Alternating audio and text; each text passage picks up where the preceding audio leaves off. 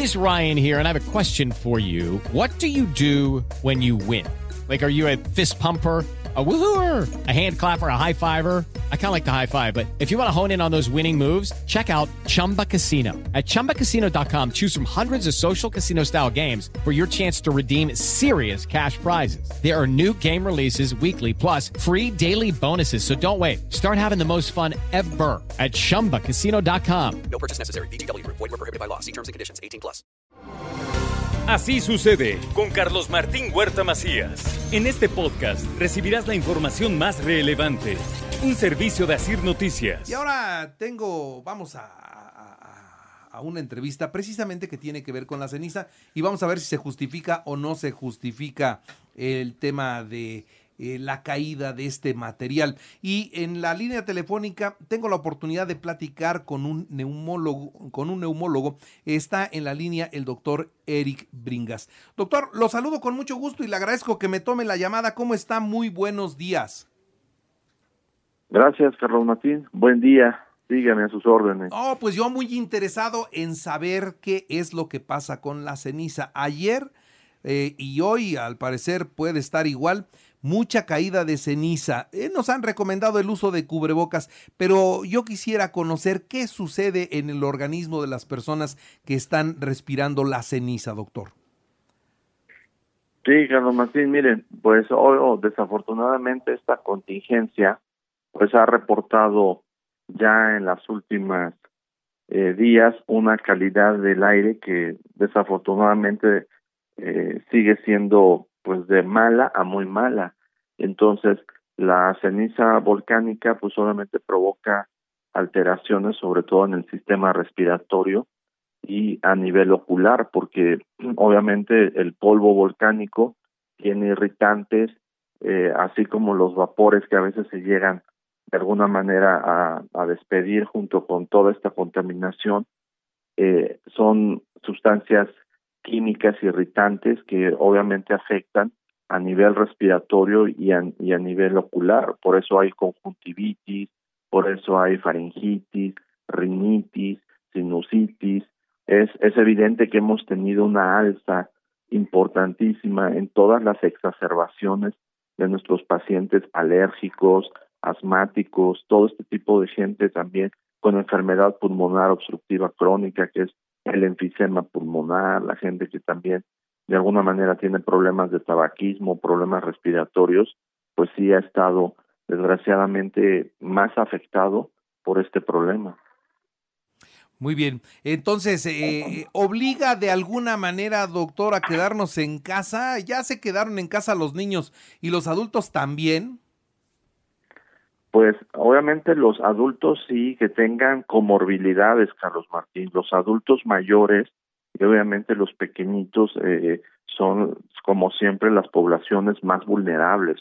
Pero si obviamente tú eres una persona como lo que nos pasaba con el COVID, ¿te acuerdas? Cuando les decíamos, bueno, pues obviamente las personas que tengan riesgos eh, para su salud, que tengan su sistema inmune un poco alterado o debilitado, todas esas personas diabéticos, eh, con problemas de alguna manera que debilitan sus, defensas, su sistema inmunológico, pues también deben de evitar en la medida de lo posible exponerse a, a estos cambios, a, a este daño de la ceniza, porque sí puede afectar mayormente su salud, ¿no? Un joven que no tiene ninguna comorbilidad, esto es enfermedad crónica, debilitante, débil su sistema inmune, pues puede soportar más que, un adulto o incluso un adulto mayor que tenga esto y que termine con una neumonía en el hospital.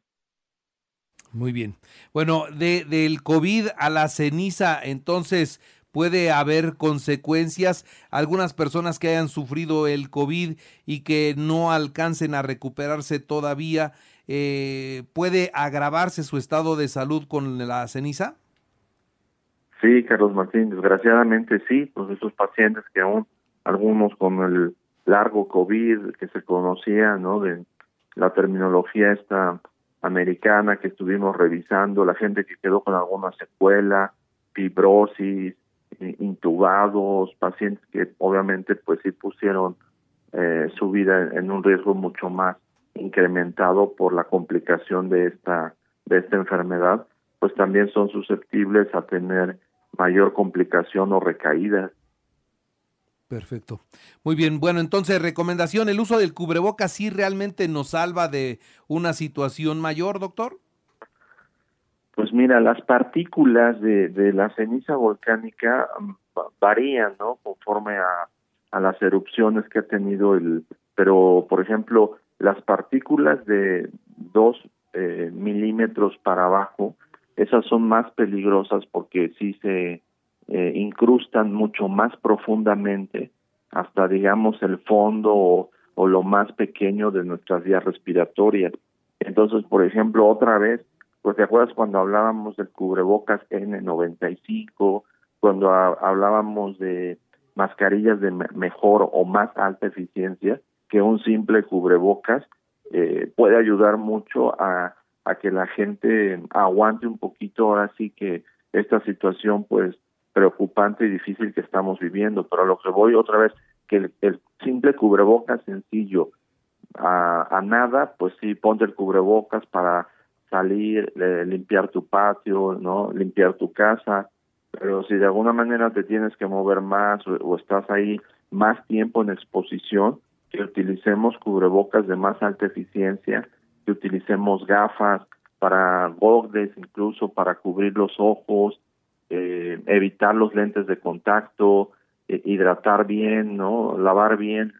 Eh, teníamos, usábamos mucho, después el agua de mar también para limpiar las fosas nasales, para limpiar este enjuagues también, incluso agua con bicarbonato puede de alguna manera ayudar a que la cavidad oral esté un poquito menos irritada por e, estos agentes de la ceniza. Muy bien. Bueno, pues entonces, eh, ¿me puede decir síntomas de que ya empieza a haber un problema importante en nuestro organismo a raíz de la ceniza? ¿Qué síntomas vamos a tener, doctor? Bueno, pues claro que los síntomas más, este, los primeros que vamos a, encontrar, encontrar, perdón, de una irritación de nuestras vías respiratorias, pues es tos. Y tos que e, esa misma ceniza empieza como a hiperproducir en nuestras mismas glándulas mucosas moco.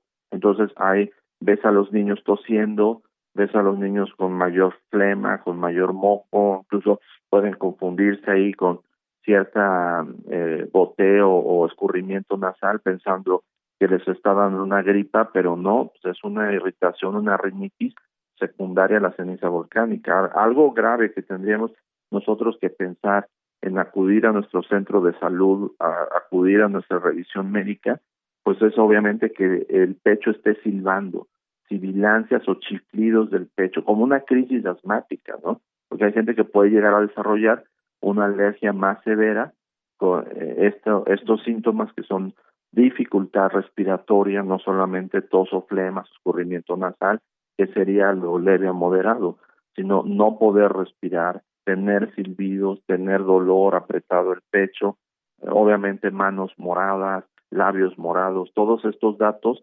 hablan de que sí debes de acudir a, al hospital o a una clínica a que seas revisado y a que seas atendido.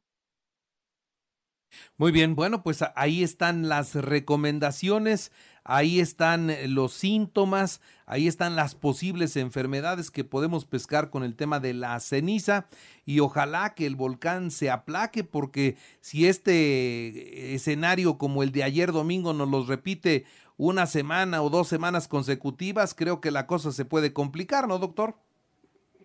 Desgraciadamente sí, Carlos Martín, y pues otra vez las recomendaciones es que estén atentos a la información de, los medios de comunicación oficiales, de los medios como los tuyos, tu, tu Face Live, tus redes sociales.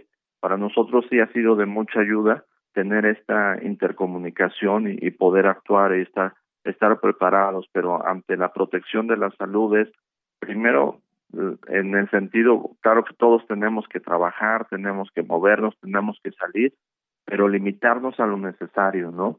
Número dos, mantener el cubrebocas, yo creo que sí es importante ahorita para evitar precisamente que después estemos sobresaturando los sistemas de salud o también incluso pues no se trata solo de eso, sino de que la gente se sienta bien para que pueda actuar, para que pueda tomar sus precauciones, para que tenga todo preparado y es mejor, como siempre hemos dicho, prevenir que corregir ya las complicaciones, ¿no?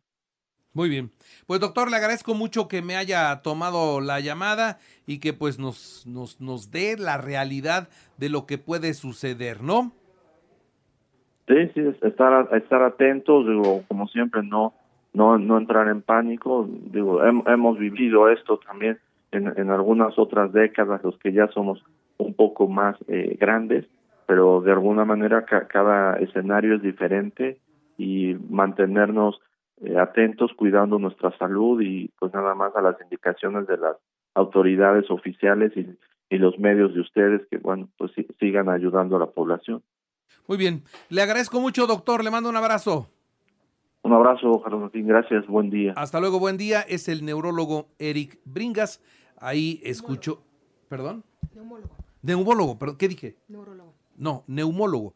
Neumólogo es el doctor neumólogo Eric Bringas quien nos ha dado esta explicación muy clara sobre nuestro pues las consecuencias en nuestra salud con el tema de la ceniza. Así sucede con Carlos Martín Huerta Macías. La información más relevante ahora en podcast. Sigue disfrutando de iHeartRadio.